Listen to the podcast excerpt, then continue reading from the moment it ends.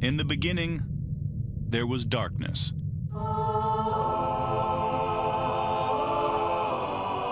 Then, there was Paul Brown. Paul Brown transformed the game. Hello, Paul Brown here. Welcome to the first ever International Browns podcast.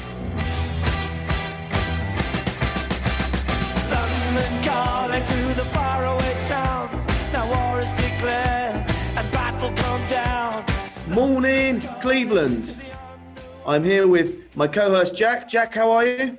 I'm good. Looking forward to this guest. It's uh, it's going to be a busy week of shows, so uh, I'm I'm I'm buzzing for it. Excellent. And we're here with the people's person, Emmett Golden, ESPN Cleveland. How are you, mate? I'm doing great, guys. Uh, thanks for having me. I'm uh, really excited to join you. Good, good. And I wanted to get you on the show. It, it- we've been talking about this for uh, weeks now, and it's great to get you on there. And I thought I'd help you out. You've had a bit of beef recently on Twitter. What's going on? Yeah, uh, I, I guess I um, we know what happened on Sunday between Baker Mayfield and Hue Jackson, and I said in that moment I thought Baker was being petty. Well, I ticked a lot of people off here in Cleveland by saying that uh, people took it as you know I don't like Baker Mayfield. Is you know we finally have a good quarterback. Why are you being so negative? Uh, it was me critiquing a moment you know that he had but for some reason or another i'm not a i'm not a, a favorite in cleveland as of right now anyway Well, we're going to change that right now, uh, mate. You're a superstar here in Britain, so uh, guys in Cleveland, you know we all say some do stupid things, say stupid things. We all love Baker. We're all on the same page. Let's uh, let's stop the hating, yeah.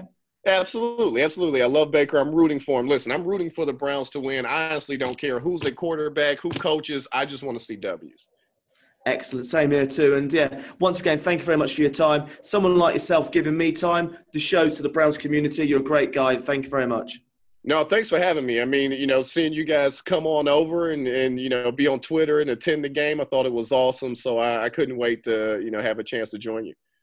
Excellent. Good. And look, uh, the, the, the main thing what I'm trying to do at the moment is there's Browns fans globally everywhere Australia, Ireland, Israel. And I just want to get everyone to know that there's Brown fans, not just in the US, we're absolutely everywhere. Oh, no doubt about it. That's one thing that you know people in Cleveland are really proud of is the support that the the Browns get worldwide. And when you hear players and coaches say that it's the best fan base uh, in the world in sports, it's accurate. And you know, being for lack of a better term on the front line here in Cleveland, I see it every day. Browns fans, uh, they definitely let their voice be heard all over the world, and we're tremendously proud about that. So, um, if you could go out for a drink with any player in the organisation, who would you go for a drink with? Um, I would like to have a drink with Hollywood Higgins. Um, that's that's my guy. You know, on um on our show here on the next level, we have a, a sound drop that we play. You know, whenever he makes a, a play and whenever we mention his name, uh, I just I love his story, man. The guy, you know, was drafted, then got cut, then was on the practice squad, and probably the receiver that Baker Mayfield trusts the most. Uh, and I think his his nickname is awesome. So uh, the fact that they call him Hollywood, he'd be the the Browns player I'd like to have a drink with. No, he's massively broke out this year. It's uh, been fantastic. So, if you were John Dorsey for the day tomorrow, what's the one move you'd make? Uh, I actually wouldn't do anything to the team at all. I mean, the way that they're playing under Gregg Williams and the just the way he has those players working hard every day, I wouldn't change anything about the team. If I was John Dorsey for a day, I would focus on finding a receiver, whether it was who's going to be available in free agency next year, uh, in the draft. I would spend my entire 24 hours looking for a number one receiver because I believe, from an offensive standpoint, anyway, that's the only thing the Browns are missing. Is there any of them in free agency that have taken your interest? Obviously, we don't know the final list, but you've got Yeah. Yeah, I there's not really that guy, you know, that would it, put like this. If they're a free agent, they're probably not a number one receiver because you're not going to let those guys go. You're going to franchise them. You're going to do something like that. Um, so I'm not sure that any a true number one, you know, a Josh Gordon without the baggage, uh, Odell Beckham, and you know Antonio Brown, those type of guys. They don't really grow on trees. You have to find them. But the cool thing about John Dorsey is I know that he will look everywhere to find that guy. And you know, in uh, uh, the Mid American Conference It's you know right here in Ohio and in a few states surrounding it. The MAC, that's where Antonio Brown and some guys uh, came from. So I know that John Dorsey will do his job and will you know look under every rock to make sure he can find a playmaker to to give to Baker. I'm back again. Sorry for the technical issue. A question for you, Emmett. What body part are you willing to give up for the Browns to win the Super Bowl? And mate, you got to think that the Cleveland fans are not on your side at the moment, so I want something big from you. Right. Oh man. Man, well, I don't see. I don't know. I've been jaded because I I was at the uh, at the game seven when LeBron and, and the Cavs won the championship. But uh, for the Browns to win the Super Bowl, um, let me see. I'm right-handed. I'll give my left hand. How about that, mate? I'll I, I, think that's the biggest take we've had in Cleveland so far, Emmett. So you're doing really well. Right. Awesome. awesome. All right. Excellent. Um, Jack, do you want to fire through on the um, on the Bengals yeah. game, mate? So, where were you for the Bengals uh, Browns game, and what do you make of it?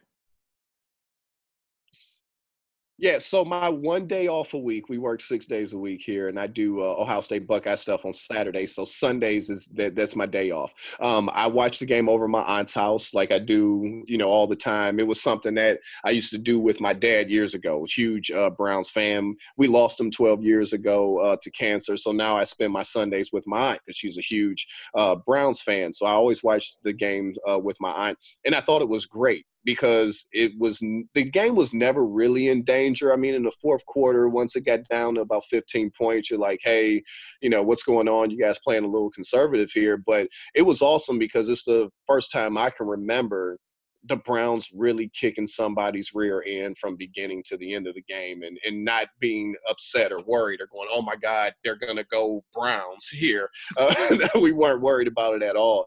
Uh, so it probably was the most fun I had watching the Browns game in a long, long time. Yeah, sort of end of that first half, I was like, let's score more than either the Rams or the Chiefs did, and let's just go out and do it because that would have been awesome. Yeah, I wanted. I was hoping for 60 points. Do like Ohio State did Michigan. You know, run up and, and throw 60 on them. Um, yeah, I was really at half time. I was really, really quiet, and I was like, "We're not going to do anything Brownsy. We're not going to do anything Brownsy. like, don't say anything on Twitter. Just keep it calm, Paul. Keep it calm." Right, right. And I, uh, so, what was your top highlight of the game? What was the one moment that you went, "Wow"?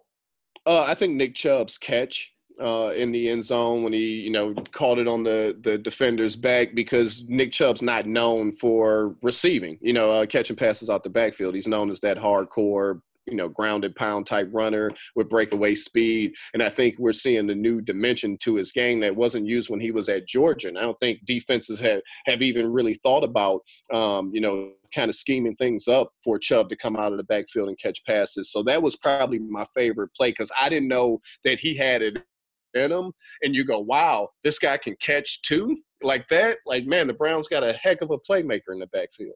Yeah, I was, I was celebrating at first that he'd stopped the interception. It wasn't even like that. Yeah. it's going to be an interception, and then it was like, yes, he stopped the interception. So I was like, I was happy with that. And then when you find out he's actually not only just stopped the interception, he's actually bought it. It was awesome. Um, and yeah, it was great. Your is there anything little thing you saw that just went, wow, that was good, and that surprised you? Uh, I think the protection um, that the offensive line had for Baker Mayfield, I thought was really impressive. Um, I don't believe he he was sacked uh, at all, and I know they get the ball out fast, but there were a few times they took shots, and, and Baker had a clean pocket. He had really had a clean pocket, and you know we get caught up in the highlight plays. I mean, it's just part of it. That's the exciting part of the game. But I think the offensive line and their play was really overlooked on how well they handled the uh, the Cincinnati pass rush. I think it was all awesome. Yeah, no. Greg Robinson, uh, when he came in, everyone was giving him hate. I was like, I, I really like this as sort of a, a sneaky little signing, and uh, I wasn't expecting much from him. But I was like, if someone goes down, he's going to come in and do a really good job, and uh, it's been awesome. Uh, he'll probably yeah. end up with an extension now. Yeah, yeah. I mean, you would think so. And and look, you know, it's going to be real hard to. Uh, I don't think you can replace Joe Thomas. You know, a guy with that level of pedigree and play. I mean, he's a first ballot Hall of Famer. So whoever they put over there, I just my thought was, man, this kid, the guy has some big shoes to fill, and he's not going to be able to fill them. But you know, Greg Robinson's been doing a solid job right now. I think the Browns uh, were were right in rolling the dice on. So, other than the behaviour of a few of our players, what's what's the one thing you saw in that game that you want to fix?